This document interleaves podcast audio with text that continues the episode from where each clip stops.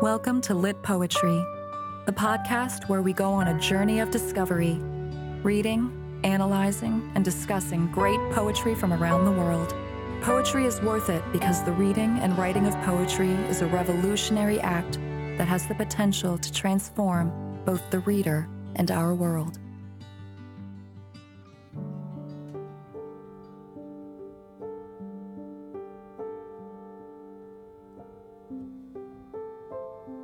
Welcome to the Lit Poetry Podcast Season 2. My name is James Laidler, Australian poet, writer, and your host. In today's episode, we'll be gathering around the fragile, flickering light of a poem by Mark Tredinnick. This poem is like a stubborn candle that's only just holding back the encroaching darkness of environmental disaster. The quivering defiance of its flame sitting above a hot, growing pool of wax, calls out to us.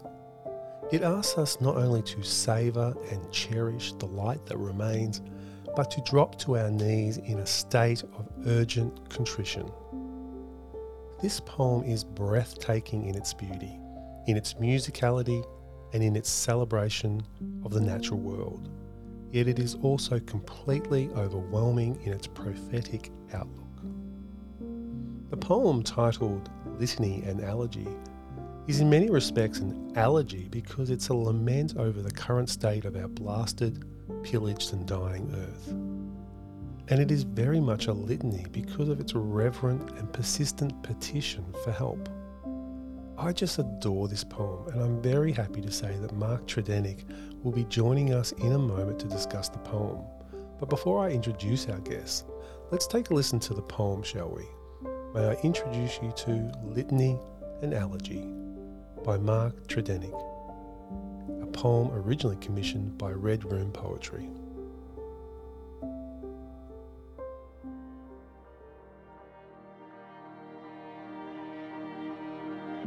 My name is Mark Tredinnick, and this is my poem Litany, an elegy for the children.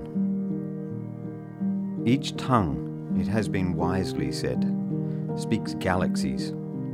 And when a language dies, a world, and all that has no other being elsewhere, fails. A silence falls where there was song, where there was something known no other lyric grasps. Every species is a world of sound, a solid form of silence said, a body of thought and with each dialect drowned, each lexicon beached, the world that is a universe of all these knowing realms knows less. The living world grows less alive. And we, who cannot find a patch of ground we do not need to claim, a wildness we do not need to tame, fall deeper alone the thicker we crowd the biomes the thinner we shave the ways there are of being on this earth. And thought that flew like shorebirds once around the globe, refusing a single idiom or tide, idles mean abstracted streets and lives off scraps the sated throw away. Our words are made of plastic now and end up in the sea, where stocks of wisdom, overfished and toxic with cliche, dwindle and cease. So, what will there be left for us to say by way of remorse? What elegy, excuse, or prayer when the sands along subtropic shores have grown so warm that no more male turtles hatch and make it to the sea? And who will we be, our language atrophied a little more, when Norfolk parakeets run out of trees to roost and fledge? And what will we grasp any more of sin when all the devils that we know have slipped the earth? And who will teach desire grace or passion poise when nothing burns the forests of the night?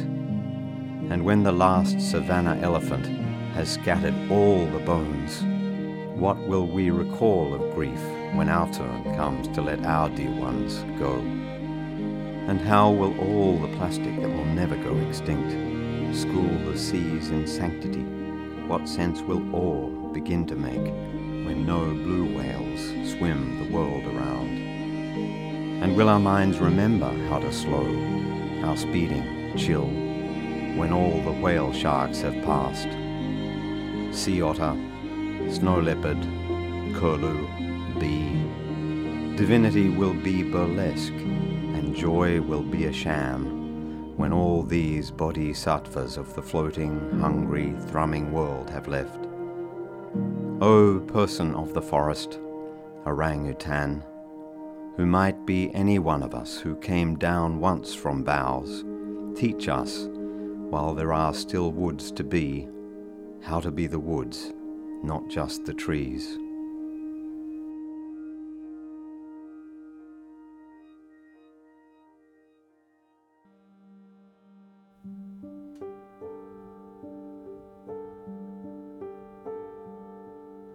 So, welcome back to the Lit Poetry Podcast.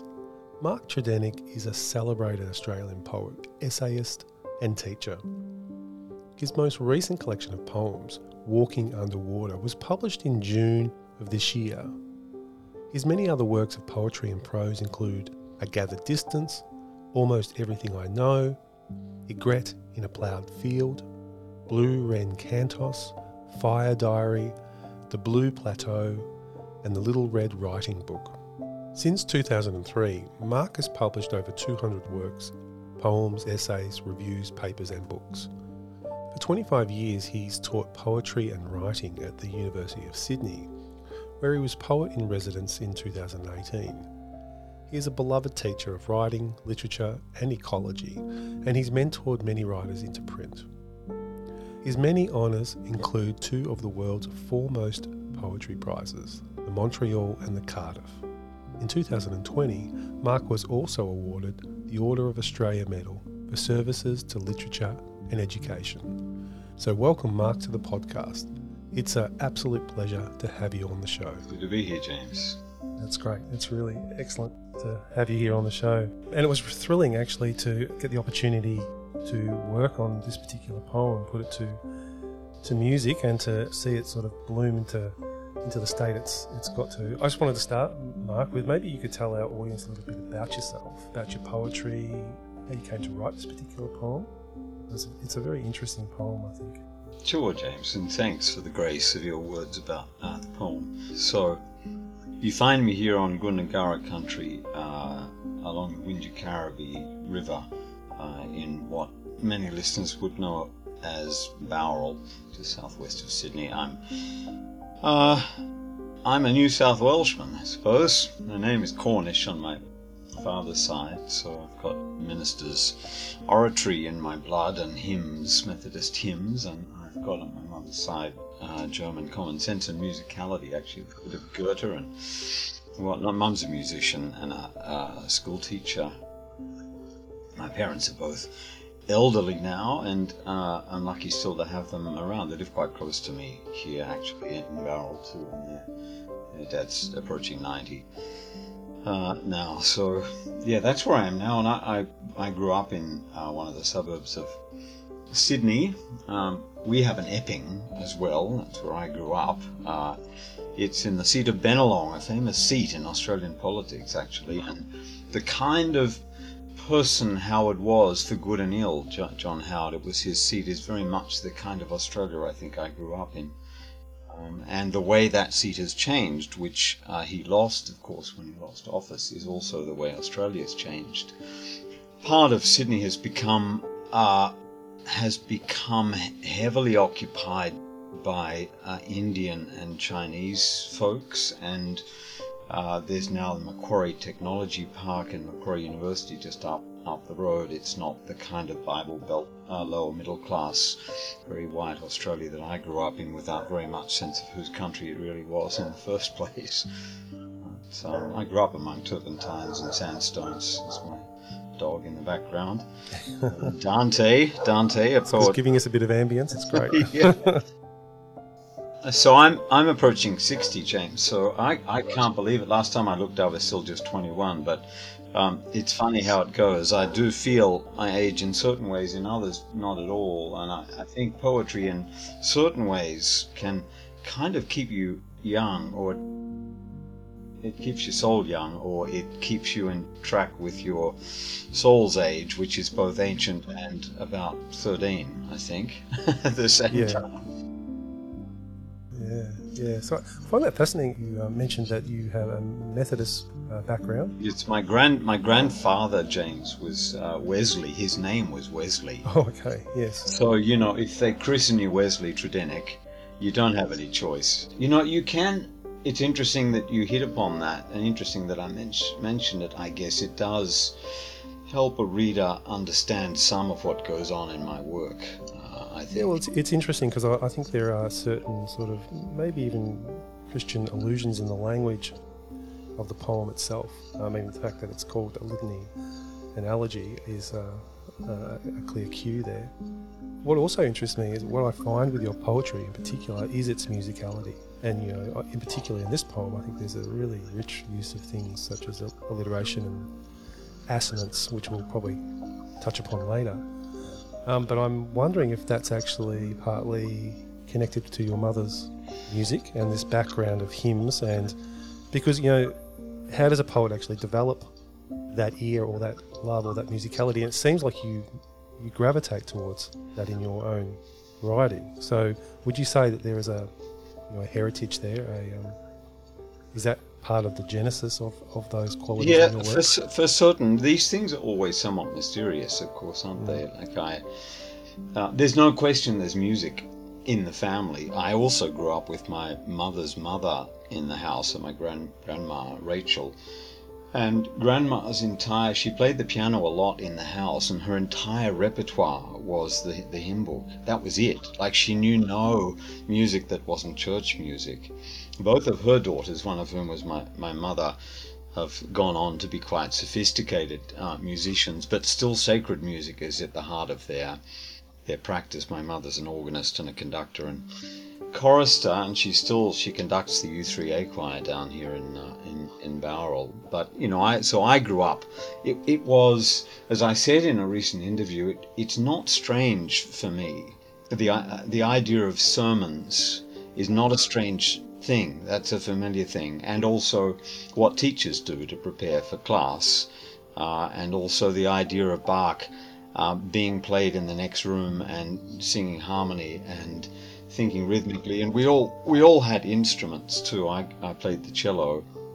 Um, we had not much choice in the matter. I love the cello very much. In fact, someone once, Linda Rogers, a Canadian poet with whom I travelled in Canada after the Montreal Prize, um, said to me when I mentioned that thing about the cello, she said, Now I get it.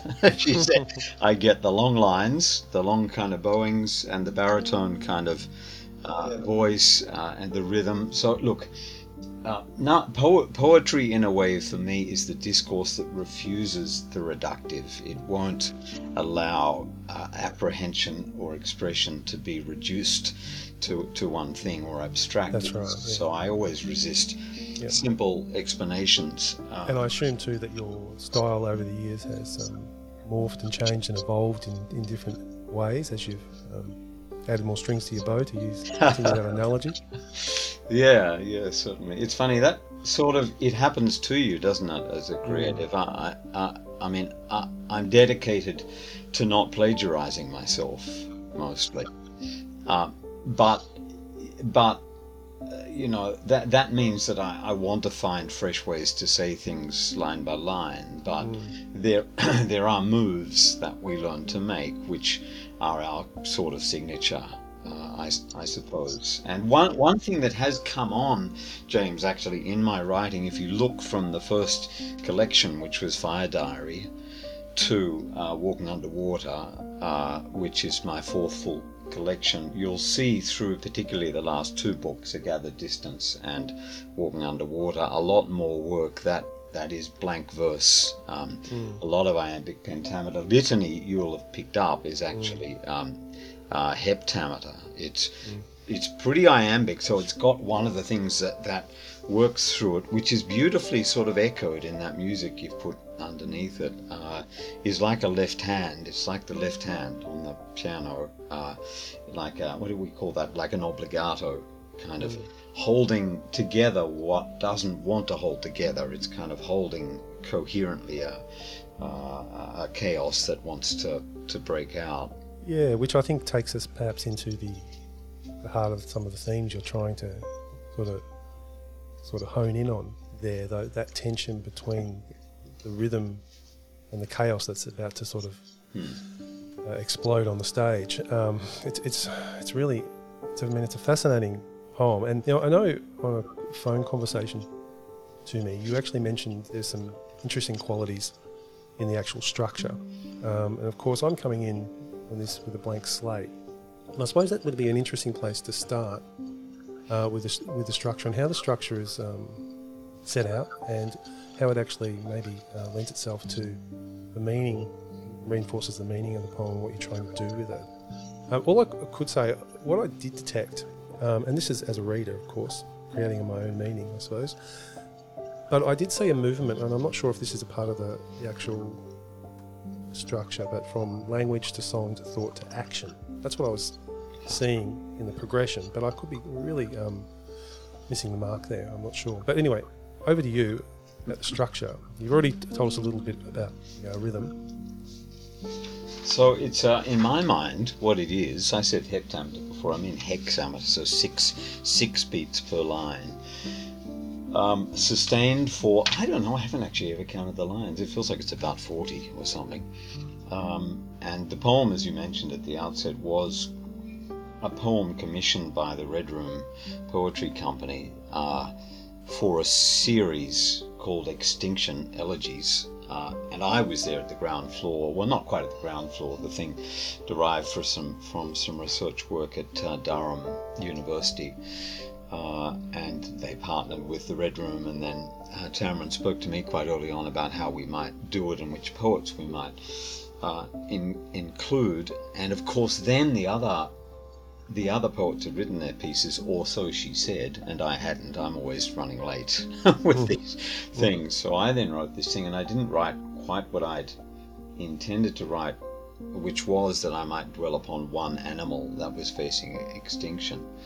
The reason why I didn't is because I'd become quite arrested by uh, the work actually that Red Room and others are doing. Kirli Saunders, the Australian uh, Indigenous uh, poet and storyteller, had been curating some work at Red Room on the conservation of Indigenous languages in their poetic expression. So those ideas were on, were on my, my mind, and the thing that gets the poem going is the thought expressed in the opening line, which says, Of course, each tongue, it has been wisely said, speaks galaxies. So there's your six beats. I was working quite strong uh, rhythmic, me- um, like metrics, through those years. This poem was written in 2017 or 18, somewhere around there. Um, so I begin. I began in my mind with uh, with exploring extinction in the first place as the extent what is lost, all that's lost when human cultures, particularly languages, uh, are lost. Thinking of, of you know, say say uh, indigenous languages, which uh, are un- under threat here, and many have been lost in the world, but also then more generally, which is where the poem goes into what happens when a more humane idiom, uh, when a lyric discourse in which humanity and mystery are kept alive, what happens when that gets lost and every second word on television is impact um, or facilitate uh, or whatever. Yeah, it, it certainly made me think about that connection between life and language. That life is in some ways an, an embodiment of language that, you know, it expresses a message in the way we, you know, if you go back to the Christian message of- words becoming flesh, this embodiment. And so, yeah, on one level, I read the poem very directly, especially in the opening in some ways, uh, related to our physical world with its um, creatures in it and all that sort of stuff. But it really sort of cascaded from there into cultures and, and language and uh, a bunch of other stuff that I thought was really fascinating. And again, I'm only really sort of uh, I'm doing a disservice to probably what you were, you were thinking here.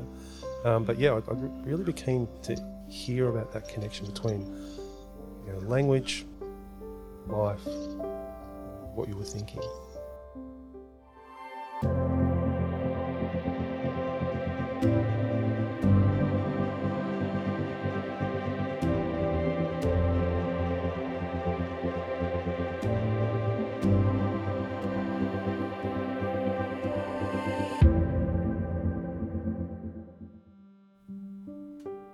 well, in, in here's how I understood it, James. I think in the beginning I was using uh, human languages, human discourses, and culture more broadly, uh, almost as a metaphor for animals, animal species. And then when I touched on the animal species, they stand in the poem, I think, as an equal metaphor for the human ones. And what underlies that is that we're all connected. That you know, the, the loss of an animal species means about the same kind of tragedy uh, and and loss of value in the world uh, as as the loss of an uh, an idiom or more, more, broadly a language or a culture. Um, then the poem moves on, having reached that point where I use the line about uh, our our words are made of plastic now and end up in the sea. Uh, which is, of course, a, a political m- moment, really, though lyrically turned, which plays, of course, on the idea of plastics in the sea and that terrible uh, pollution, all that's uh, all that's put at risk, all the life, including our own, that's put at risk by that, but uses that also as a metaphor for the plasticization of language, for the flight of kind of humanity. That's why it's in the poem, and I think the, the you know the core, the the, out, outcomes to use some of the language are connected here. You know what we do to our language, we do to each other. What we do to each other, we tend to do to land. Uh, and the animals in the land. It's a kind of exploitive right? An exploitive or instrumental uh, attitude that one that one takes in all those arenas, and it amounts to the same thing, which is the tragedy of terrible loss and all of the impoverishment that that causes. Yeah, yeah, I, I get that sense of the homogenizing um, of different elements coming together and being pressed into like hmm, this loss of culture because things are become there's a sameness that in that way which I suppose speaks to our sort of industrialized way of you know, exploiting the earth. And um, you know, you talk about biomes and really implying the, the, stripping back of the diversity of biomes. So what we see in the physical is then reflected also in the, in the cultural. You relate shorebirds with ideas, human ideas, yes. of course. Yeah, so I find that connection really fascinating. So this is clearly pressing some buttons on, I imagine, things that you're quite passionate about or concerns you have when you're looking at culture, our culture in particular. Do you, do you want to talk about what was going on there with you? yeah.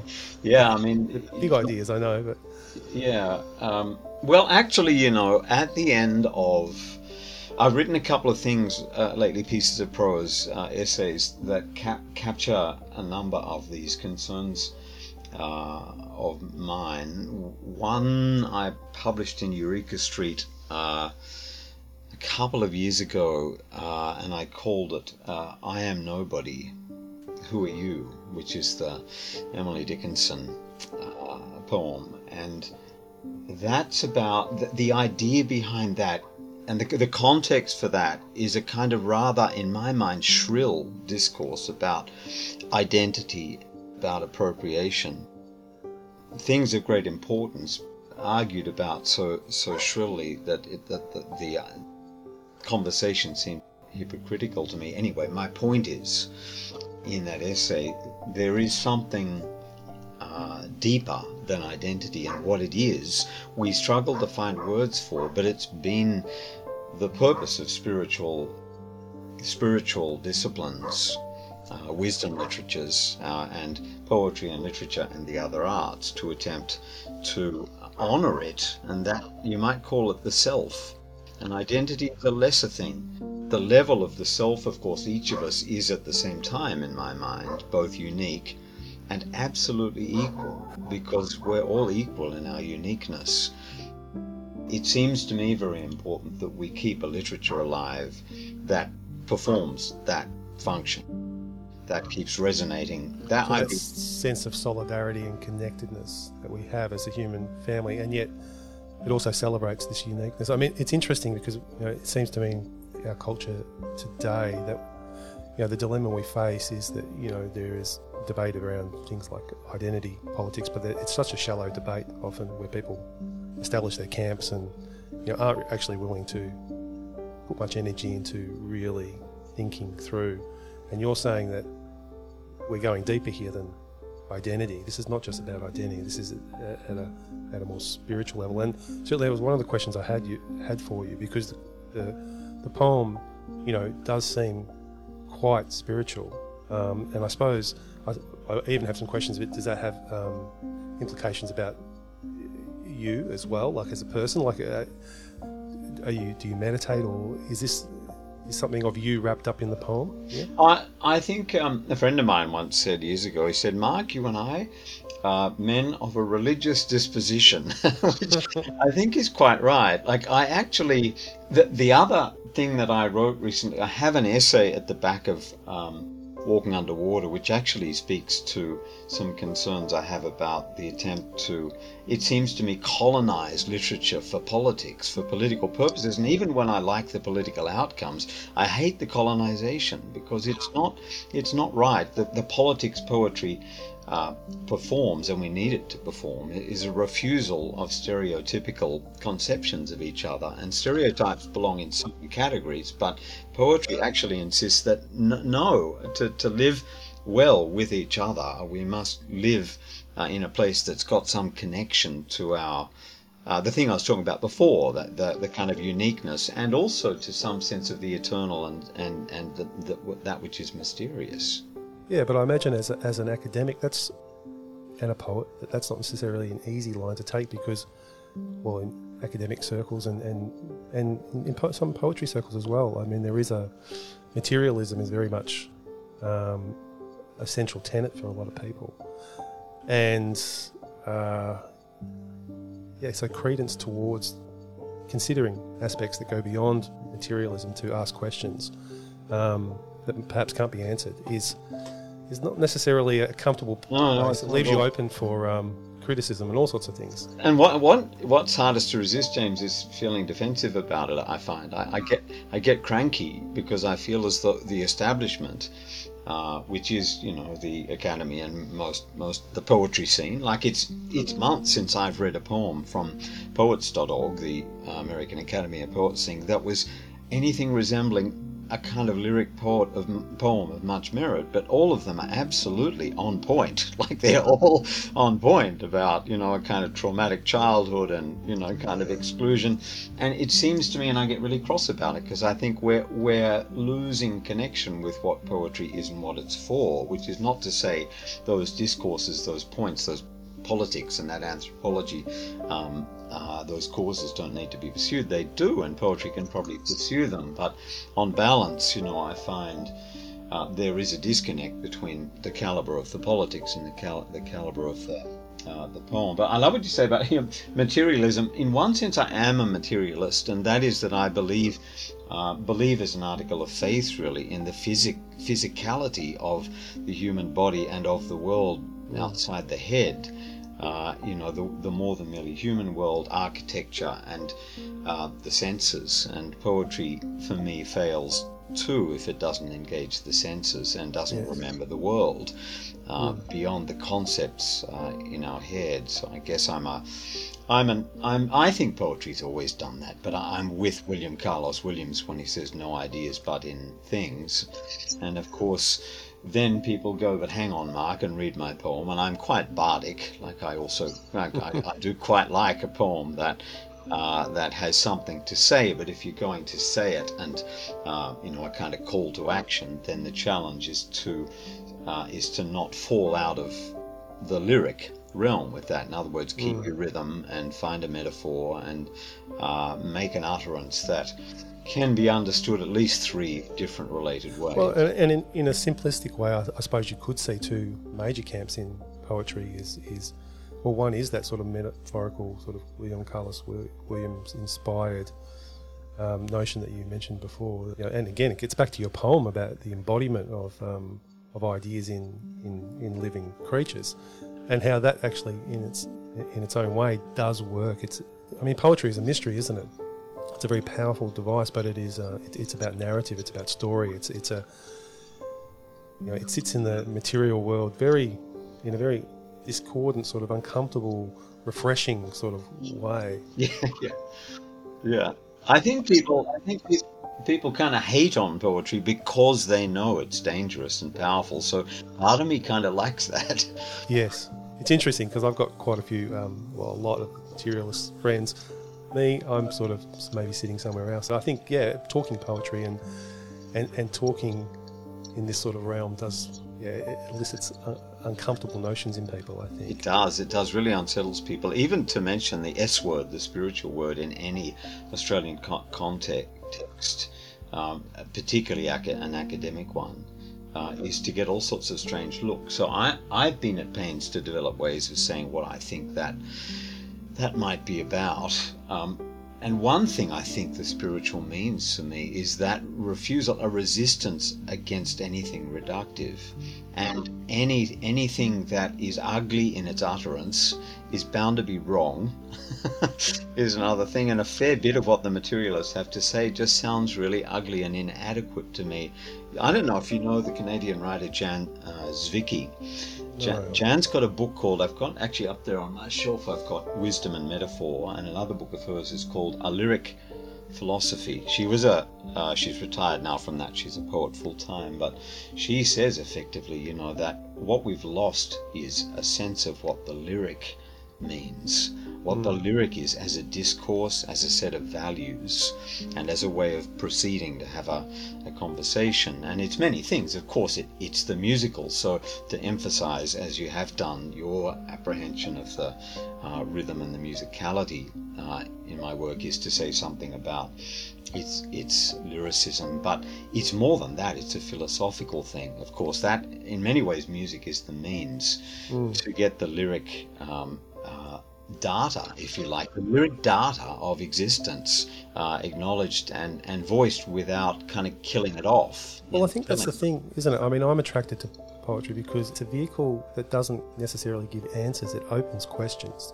Um, I think it's, it's, a, it's a springboard, it takes you on a journey, it, it challenges you, and it can change from day to day, you know, and I'm sure you've done this where you open up a poem one day and you read it, and then a week later it becomes something else for you, and there's a mystery in that, but there's something life giving in in that process of uncovering and and that you have to accept on some level the uncertainty um, that goes with that too.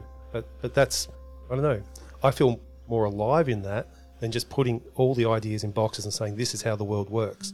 That doesn't satisfy me completely. No, well, it's got it's got to be wrong for a start. I mean, it's just got to be wrong. We just there's hardly anything. Science tells us that too, doesn't it? Like you know, there's hardly anything we know for an absolute certainty. Mm. So it's very unlikely the social scientists are uh, at the mm. head of the game there. I just wanted to say one thing there, James, too, because it's it is absolutely true that a good poem uh, uh, deserves and uh, rewards you for multiple readings, and you'll get uh, different depths and ideas and suggestions from it each time. It's true of one's own work too, but there is a good kind of uh, openness and a bad kind of openness. oh, yes. The bad kind of openness is the one you know from students too, and I'm working a lot where you just you know, like it's just incapable of actually meaning anything to anyone except the person who wrote it. Uh, and even for them, they, they sometimes say, "Oh, I didn't quite know," you know, like what I meant. And I'm going, "Well, why not?" You, so there has to be, I think, in a good poem, there is something you take that's substantial that mm. kind of feels as though it can hold you uh, at mm. a first reading. And maybe, maybe this is a different way of saying the same thing. You know that the poet knows, or that they had at least some things in mind. Well, like, for example, where is this happening and what is happening to whom, and is there a background, or, or is how am I to imagine this? And that, that's what I meant before when I was getting at that kind of materialism. Um, yeah.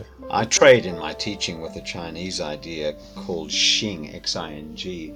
X I N G, we translate that as, that says effectively uh, no work of art will ever be any good if 50% of that work is not the what they call the scene.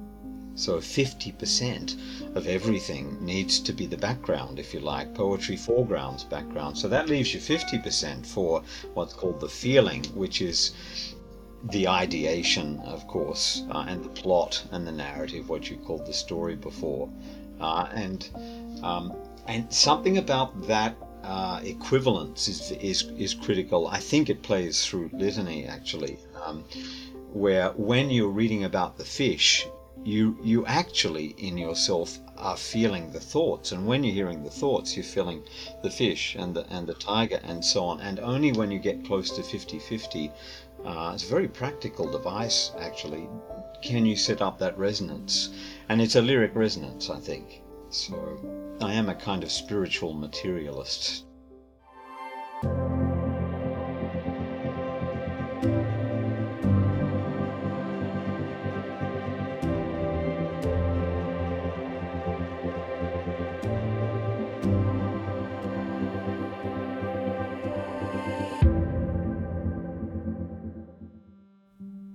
Getting back to the to the to the poem, there's a, a number of questions I would like to ask you. We sort of touched upon the idea that so it's an ecological poem, but broadening that definition of ecology in, a way to cultural, spiritual, into the world of thoughts. But I, I suppose the question I have is, it seems like the poem sort of challenges or flies in the face of the fairly dominant idea, I'd say, in the Western world of that we are, you know, self-made people, yeah, individuals uh, and, we, and we should understand ourselves through our own self-actualization that, um, that sort of thing. Particularly, I think in the last uh, line or two of the poem, there seems to be a very strong and powerful message about this. But I suppose I'd like to ask you: Is this something you were actually intending, or have I completely missed the point here, which I well might have? No, I'll put you out of your misery there, James. You have not missed the point. Um, and I, I, didn't. I must confess, I didn't overthink I didn't overthink the finish. Uh, here's another thing, I suppose, just to, to hark back quickly to what we were saying before. A poem needs, I think, to be written um, w- with both heart and head, and body and voice, actually, all things at once. And if one predominates, it tends to run off the rails. So, too much thinking disconnected from heart.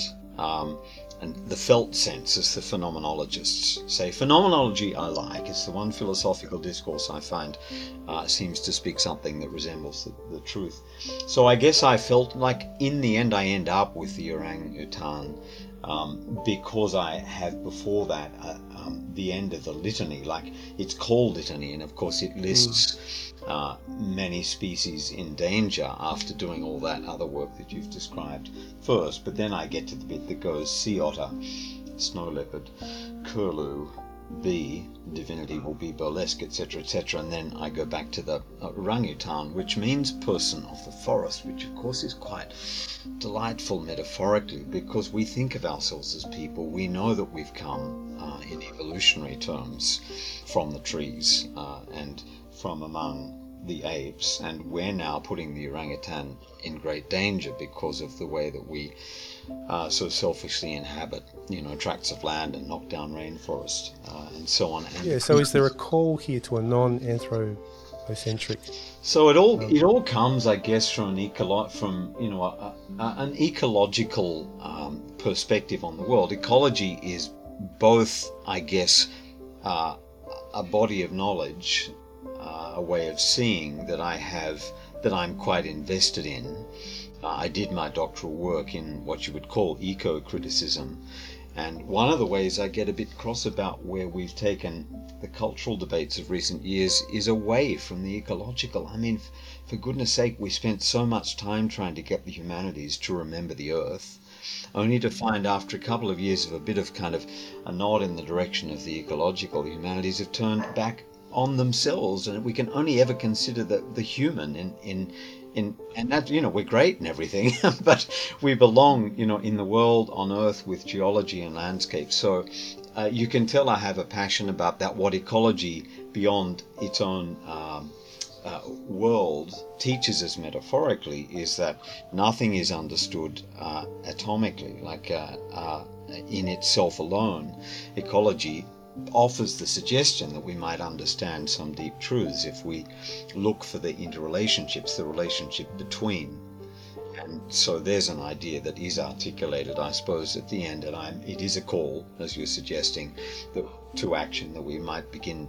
Well, that maybe we've wandered so far into dangerous territory for the whole planet because we lost a sense of our own belonging, our own kinship. And with. so we need to reframe the way we understand and conceptualize the world and and, our, and our connection in, know, and our and our obligations and rights. You know, the kind of the, the set of the, the play of obligate to, to whom and what do we owe responsibilities. Uh, and it has been the mainstream of the we that I'm talking about uh, in the in the poem. Either, I suppose, mainstream Western capitalist uh, thinking, which has been, uh, which you know, which um, bulldozes tracts of land um, to make a profit and to build, you know, to, to build dwellings for, for people, but has no account to make uh, of things beyond the, the human and the social. It has actually no way of even valuing uh, things be, beyond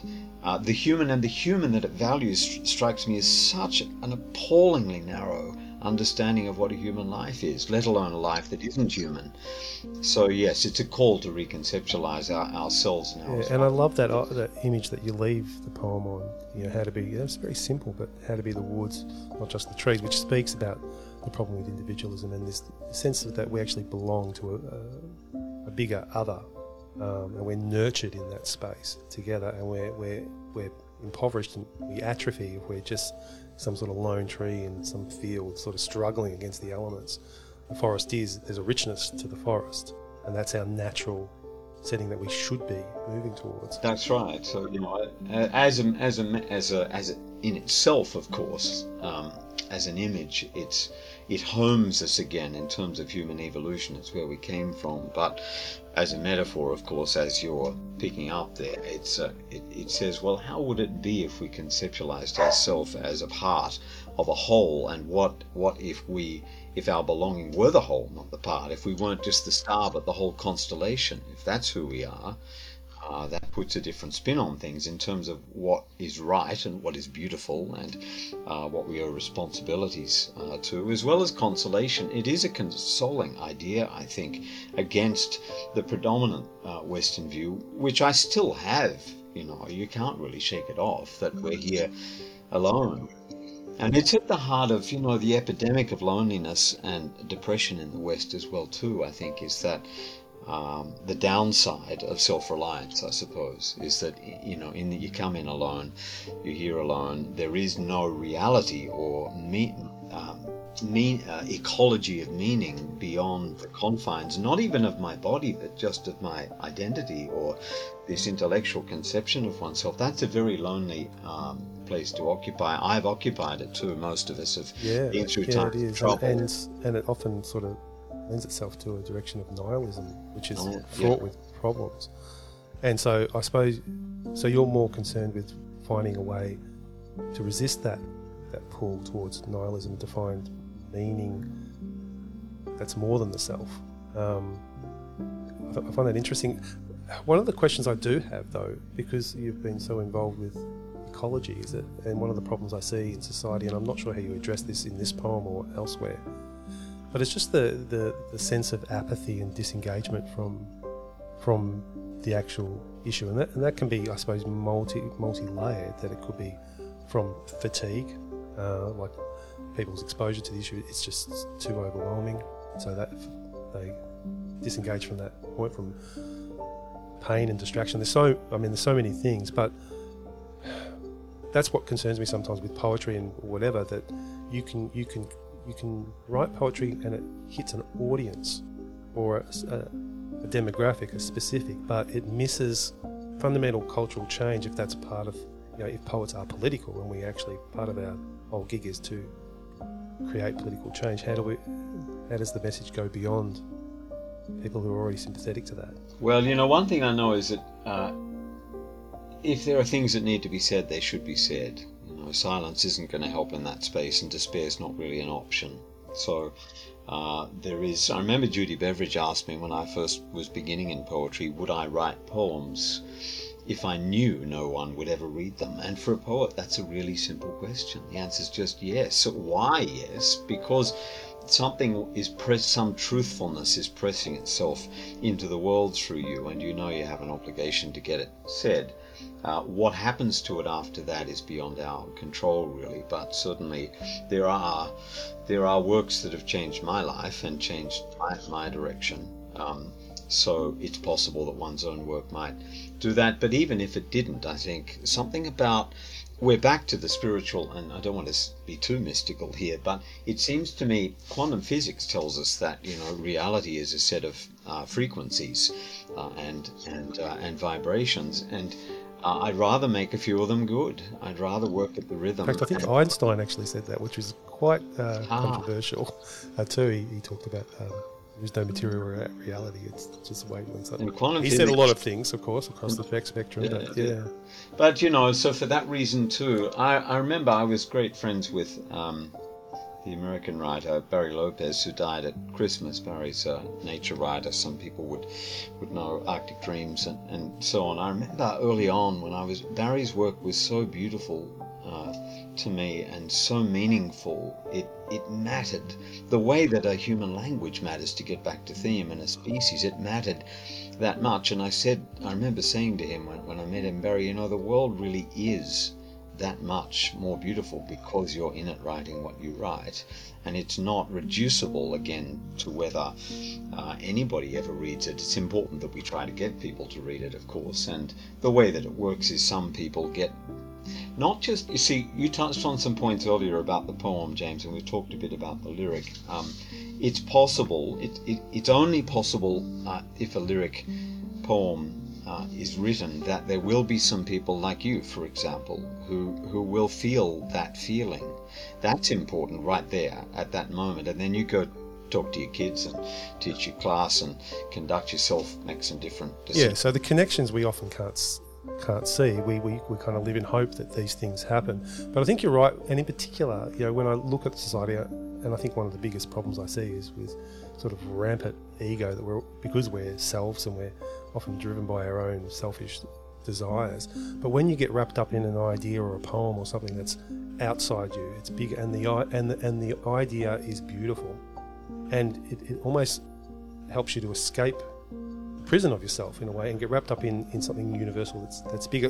Dostoevsky said the world will be saved by beauty. I think in Brothers Karamazov, oh, and I think that sort of notion that. and that can do work that that pure good idea. Maybe that's uh, the reason why we why we do poetry, or maybe why you do poetry in your in your best sense. When you're, you know, we all get all prone to ego and all the rest of it, but there is we, we know we glimpse that, and there's a memory of it that lingers with us forever. I, I imagine. Um, mm. Yeah, it's true. And I, I, what you're getting at there too with Dostoevsky is is, is dead on. It's uh, it, it's form. There are many levels of this. You know, like there there is the odd poem uh, that will touch hundreds of thousands or millions of people all at the same time, like that poem, which I don't think is a great poem. It's a perfectly okay poem that was uh, spoken at the inauguration of Joe Biden. Um, and it's even though I've got my own small qualms with it, it's altogether a fantastic thing because many people who never read a poem were taken by that, and you see them going through the sort of experience you've just described, where it's just like can't they can't put words on why they're moved and why that makes the world more beautiful and themselves both more humble and more useful at the same time in it. But other poems will be read by just the you know the one person, or they'll be read a hundred years later or something. You know, like you can never know when the thing might might just work. But you do have to trust that poetry kind of matters and will make a difference.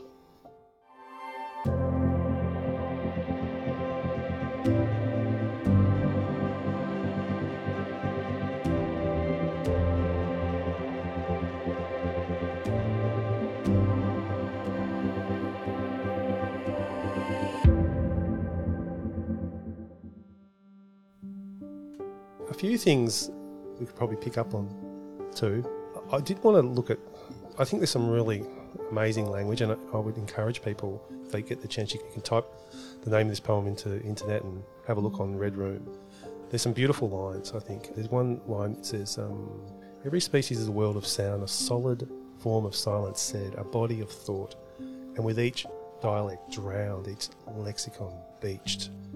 The world that is a universe, and, it goes on. But in particular, like the the alliteration and the assonance through there.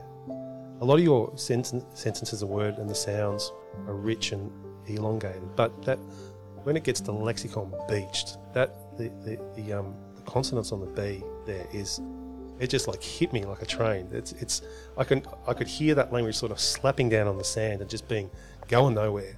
It's interesting. A small phrase like that can be so powerful and so evocative. Uh, and I suppose I would encourage yeah readers to, to really try to find that in poetry. What are those little phrases, little words, um, techniques? Yeah, do you want to tell me about that? When how did it feel when you wrote those particular words? What was going on in your mind? Am I actually picking up on things that you actually thought in the process? Oh, sh- sure, but they, you know, they they happen. They happen. You can you can make them happen more reliably by going to school and reading some poems and uh, working out and remembering that you know that assonance and alliteration and word wordplay because there's wordplay going on in there too. I've got mm. whales in mind, of course, a little bit yes. le- lexicon, yes. uh, beached and drowned. So I've got kind of stranding, stranded, yeah, like an um, extended metaphor, sort of extended uh, metaphor, right? You know, right right to the end of it. Um, but there is a kind of um, play that, that gets underway in the composition. It doesn't look much like play from the outset because I, I'm pretty. I can't like that's a very fluent line now. Even I can see how how that flows. I'm I'm I didn't I didn't struggle too much with the poem, but I can't remember that that came especially like it's not just I'm in some drug induced stage and and, and out it comes. I actually work it quite hard, but I think what's happening is that psychologically I can, through language, be drawn into what I call sometimes deep speech, like a deep clean, you know. yeah, yeah, yeah. like deep speech, and language leads you there, and uh, trusting that all the elements of language uh, need to lead you there, not just thinking, not just narrative, but also especially you know the lyric qualities of it. Yeah, it's like that that the, the uh, Chinese whatever word you said before. The, thing. Yeah, so some of it's landscape. Sometimes there's thinking, yeah. but there's yeah. these other moments yeah. that sort of break through, which I think is really good because there'll be you know poets who are listening to this, and sometimes you know getting um, feeling a little bit negative about their work, but and so that sort of tapestry that you're painting about. Um, a poem, I think, is really beautiful idea of the nuances uh, that you experience through it. And, cry, uh, and also, like, because if that line, if, if that if that caliber of line, I think was through the whole thing, you would just the poem wouldn't work. Would, you would lose something. Yeah, no, it's true. Actually, that's the thing I had to. I remember uh, very early on when I um, was just beginning, and I, I had I think I'd, I'd won um, the Gwen Harwood, which is a lovely uh, poet prize to win for your first I love Gwen Harwood. But I was putting some things in the Blake. There's a Blake reference in the poem too. I'm sure there is. Yeah, yeah. Um, Forest of the Night. Forest of the Night. Yeah. About the tiger, which is a, you know, of course, what happens I think in a poem is that you. I'll get back to that point in a minute, but kind of everything, if you can concentrate on craft everything that you've lived and been and thought and lost and every field of metaphor and love you've had and whatnot kind of turns up in a way and suggests themselves as possible ways to get something said. And craft is the discipline you need to focus on. You can overthink all that background stuff, but you almost can't overthink uh, rhythm, rightness, uh, beauty of rhythm and uh, adequacy of sound for the the kind of uh, content. But where I was going with that is there is it is necessary to kind of work flaws like wabi sabi into into art. You know the wabi sabi mm. philosophy is. Uh, my next collection actually is called A Beginner's Guide, and it's uh, titled from a poem of mine called A Beginner's Guide to Wabi Sabi, which is like the idea of imperfection. Um, and there ought to be in a poem, you have to have some moments where uh, it doesn't exactly go slack, but you tell a joke or uh, levity and gravity counts, or you wander off a little bit and just have an easygoing uh, line of ideation or scene well, setting. I think Dickinson is a great example of that with her poetry. Such a strong rhythm in a lot of her work, but all these these weird moments that just kind of go slap you on the face. Like a, what's that in for?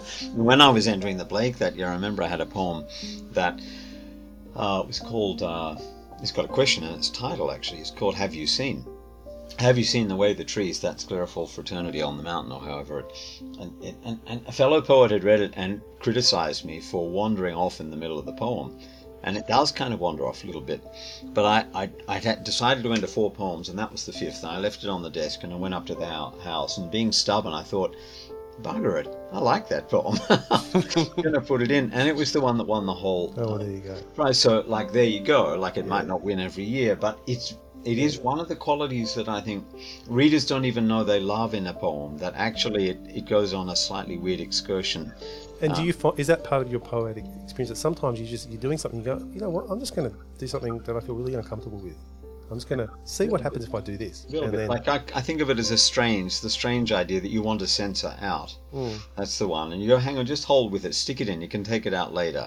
Uh, Yeah, it has become something. I think it was a that was a critical point for me in moving from never finishing poems. Uh, particularly with poetry, it was a thing, and other work, but poetry especially, where I uh, had to trust that I could go with the strange thing, the thing that that I was censoring out because it. This is a point for our times, really. I suppose the, mm. the very thing you touched on this before too, where you're saying something that doesn't conform with the rubric and the code of the mm. moment, that mm. doesn't use the appointed language, that isn't materialist, that doesn't use the word discourse uh, and meta in every other one of its pieces of phrasing. It's precisely because it doesn't that you want it, because it's likely, possibly, to be an articulation of who you alone are, and that's what each reader actually is at the end of the day, is someone who isn't caught by any of those categories. And so if you allow that into the work, I mean, some of it's shit and doesn't work, but um, Yeah, you know, absolutely. you've got to give it a go, I think. Uh, other- otherwise, the poem doesn't really fly. I, I love the reference to Forest of the Night. That really sort of, you know, and I'm thinking, oh, I love that poem. Um, it's had a big effect on me and my life. And I'm Ah. thinking wonder, but I'm also thinking of the terrors of industrialisation. There's so many levels that that poem sort of, sort of wakes in me. But there is a, I do have a question because there was a line that I just couldn't get my head around, um, and it's um, and what will we grasp any more of sin when all the devils that we know have slipped the earth? And I actually spoke with a friend about this line, and I was we came up with all sorts of harebrained ideas about what it was, and I was going, is it talking about you know what's topical at the moment? All these rich um, millionaires wanting to fly the earth and just start a new earth, but that's a you know such disregard for the created world. No, it's actually it's a, it, it's a simpler thing, James. It's actually I actually had in mind the Tasmanian Devils. Ah, So I'm oh, there you go. If you go back to the poem, you can see what I'm doing is I'm listing. This is me actually fulfilling the brief. The brief is right Yes. a poem that is a litany of uh, animals. So you've got elephants there and blue whales, and they're all species that are, that are endangered. So slip the earth um, is just another way to get said. You know what happens? What think what we'll lose. I'm thinking. You see, along these lines, I'm going. When we lose the tigers, we lose some wisdom about how to be sexy and restrained at the same time and you know con- constrained contained violence and the beauty of that. When we lose the blue whales what do we lose then? So my mind was thinking through uh, trying you know trying to articulate something will, that would be lost if a certain species was lost. And i thought devils they're called devils and they're called devils because of their color and because of their behavior uh, and there's a kind of naughtiness and kind of savagery on behalf of what you know of, of what you hunger for, but also of your family that would be lost. So you were all rather delightfully overthinking it, James. I think. Yes, well, that's interesting. But it's interesting But- that that word "devils" I think is an immediate trigger to think of human beings. Yeah, so that's quite curious. Yes. I mean, and, And, you've I wonder the- how many people would actually read it that way and stumble on that and think, this is, "What are we talking about here? Humans?" But, but there's a thing too, you know, that gets back to what you said before about the, the, the poem. It's delightful that it opened up those other contemplations uh, uh, in, in Yeah, it was actually a fun conversation I had with this person I was I was speaking to about it. We were talking about yeah, Jeff Bezos or whatever it is, and and uh, uh, who's the other guy? Um, Oh, the Virgin. Tesla Tesla guy, and Oh, you know, wanting to colonize yeah, Mars, and yeah, yeah, I mean, it, was- Yeah, it was a complete tangent, and yeah, really missed the mark. We thought that, but it was a fun conversation. I mean, the thing is, there is there is something a bit um, there's divination involved in poetry writing. Um, it's the other term I, I'm using. I mean, forgive us, all you materialists out there, all of these terms, but like shamanistic in a way. And I, I think um, Seamus Heaney used to refuse to call it my poem. He would say the poem, meaning the poem that came. And I know that under uh, certain kinds of analyses, that's just a mystical um, woo-woo kind of notion, but it's how it feels to me. Like you have your role is to get out of your own way, as he said, and not to stuff it up, uh, and to do the hard work of craft, application of craft, and ideation and everything else. But when you do, grace some here's another term grace. Grace, Grace, you know yeah. sometimes happens. It's that which you they say you haven't earned it but in a sense you do earn as you earn grace in the presbyterian calvinist mm. tradition through prayer and mm. good works and in the buddhist tradition too in poetry it's kind of the good work of the discipline of turning up and refusing every cliche that suggests itself mm. to you. Yeah, yeah. sometimes when that happens you get you get some wisdom that you didn't have. It's not Mm. it's not an idea that that you could have come up with uh, on your own, Mm. but nonetheless it manifests, and there it is. Yeah, and I, and I, know, I know that feeling writing myself, and you have those those moments. Um, it, it feels very luxurious, actually, and, and may, maybe people who, who, who don't write uh, very much don't know that there's such this really enjoyable experience when you write something and it's bubbling away and and it seems to come quite mysteriously to you. Not always, a lot of the time it's hard work, but um, what a joy that is, and how terribly um, in contrast, when you actually go and put a piece of work out there and you become self-conscious of it, how it kind of almost destroys the process. Yeah. like the creation is very different from from audience, unfortunately. It's actually Sad, very, really. it's very. You mean this, I think, I suppose, but it's very difficult even to ever read one of my own poems and feel as though Hmm. I've caught the poem. Uh, I never feel as though I, I, I, I quite haven't. I've learned that that's just a wonderful thing. That's a good thing, I think. That That's is a really, really healthy, good thing. good thing. There's, yeah. there's way more there than you'll ever manage to bring to the microphone on any given uh, occasion. And you get a sense of joy when people bring their own interpretations and you can see, understand, and see those readings and go, "Wow, that's cool! You know, that's amazing." Yeah, sure. Of course, you know, we it's it's a cliche to say humbling, but it does kind of it does it does humble you to realize what's what's been achieved, if I can put it Yes. that way. You know, not Yes. you've had a part in it, but yeah, there was something when people say, you know, like someone just this morning posted one of the poems from uh, is it from Walking Underwater? Yeah, it is. Um, called When the Panic uh, as this beautiful sequence of um, just the couplets. She took the couplets, and it's on um, Insta, just on, on Insta. It's this thing, and I thought, wow, imagine having a life where one day, actually, I wrote that poem in so much pain, and uh, poetic craft really saved me, I think, as well as produced a, a poem which ends up feeling quite so much more secure and sure, but still humble, I think, not in an imagined kind of way, sure, uh, James, but. Uh, you know, imagine living a life where you could make such a thing and then see this eventuality, and let alone the thing that you've done uh, with with the work. It does make you feel as though um, you've been blessed. Oh, I'm glad. I'm very glad that you said that. And, and look, and look, that's probably a really good place for us to finish because we've been talking for over an hour now. Um, yeah, it's been a real pleasure talking with you, Mark. Fantastic. And hopefully, I'll get a chance to do another one of your poems in the future. Yeah, I think I've got your- um, one of your ex-students, Ali Whitelock, coming up. I think on the next interview in a couple of weeks after this this one. So Ah, fascinating. A very very different poem, very very different style, Yeah. but very powerful.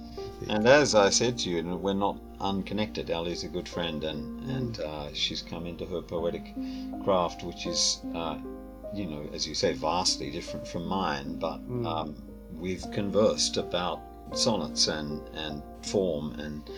Uh, and and so on. So that's a beautiful thing too, isn't it? How the same inspirations uh, can yield such uh, radically different, uh, Yeah. you know, outcomes. Yeah, absolutely. Thank you, Well, James. thank you again, and um, yeah, Mark. Um, good to see you in the future. Yeah, I look forward to it.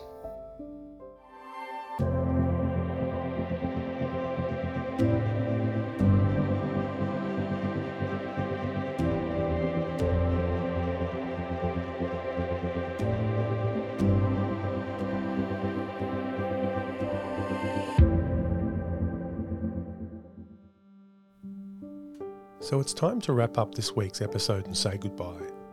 Next week, we'll be looking at the rather haunting poetic masterpiece, The Hollow Men by T.S. Eliot. To stay notified of upcoming episodes, don't forget to subscribe to our podcast. And of course, a beautiful video clip of today's poem, Litany an Elegy, is also available for viewing on our YouTube channel. For other resources, visit our website at www.litpoetry.com. Lit Poetry has got some excellent content planned for the weeks ahead. Aside from featuring classic poems and poets from the past, every second episode in season two will be interviewing a prominent contemporary poet and featuring some of their work. Indeed, for each of these poets, Lit Poetry has been hard at work producing a video poem of one of their pieces to discuss. This is a very exciting format, and the discussion that springs from these audio-visual interpretations of their work should make for interesting listening. In a fortnight's time, we'll be featuring a poem by Ali Whitelock, so make sure you tune in. We hope you enjoyed this week's episode. Thanks for dropping by. I'll see you next time. My name is Mark Tredinnick, and this is my poem Litany, an elegy for the children. Each tongue, it has been wisely said, speaks galaxies, and when a language dies, a world and all that has no other being elsewhere fails. A silence falls where there was song, where there was something known no other lyric grasps. Every species is a world of sound, a solid form of silence said, a body of thought, and with each dialect drowned, each lexicon beached, the world that is a universe of all these knowing realms knows less. The living world grows less alive. And we, who cannot find a patch of ground we do not need to claim, a wildness we do not need to tame, fall deeper alone, the thicker we crowd the biomes, the thinner we shave the ways there are of being on this earth. And thought that flew like shorebirds once around the globe, refusing a single idiom or tide, idles mean abstracted streets and lives off scraps the sated throw away. Our words are made of plastic now, and end up in the sea, where stocks of wisdom, overfished and toxic with cliche, dwindle and cease. So, what will there be left for us to say by way of remorse? What elegy, excuse, or prayer when the sands along subtropic shores have grown so warm that no more male turtles hatch and make it to the sea? And who will we be our language atrophied a little more when Norfolk parakeets run out of trees to roost and fledge. And what will we grasp any more of sin when all the devils that we know have slipped the earth? And who will teach desire grace or passion poise when nothing burns the forests of the night? And when the last savannah elephant has scattered all the bones what will we recall of grief when our turn comes to let our dear ones go? And how will all the plastic that will never go extinct school the seas in sanctity? What sense will awe begin to make when no blue whales swim the world around? And will our minds remember how to slow our speeding chill when all the whale sharks have passed? Sea otter, snow leopard, curlew, bee. Divinity will be burlesque, joy will be a sham, when all these bodhisattvas of the floating, hungry, thrumming world have left. O person of the forest, orangutan, who might be any one of us who came down once from boughs, teach us, while there are still woods to be, how to be the woods not just the trees. You've been listening to the Lit Poetry Podcast, presented by James Laidler. For more podcasts, poetry videos, and other useful resources, visit our website at www.litpoetry.com. Thanks for listening.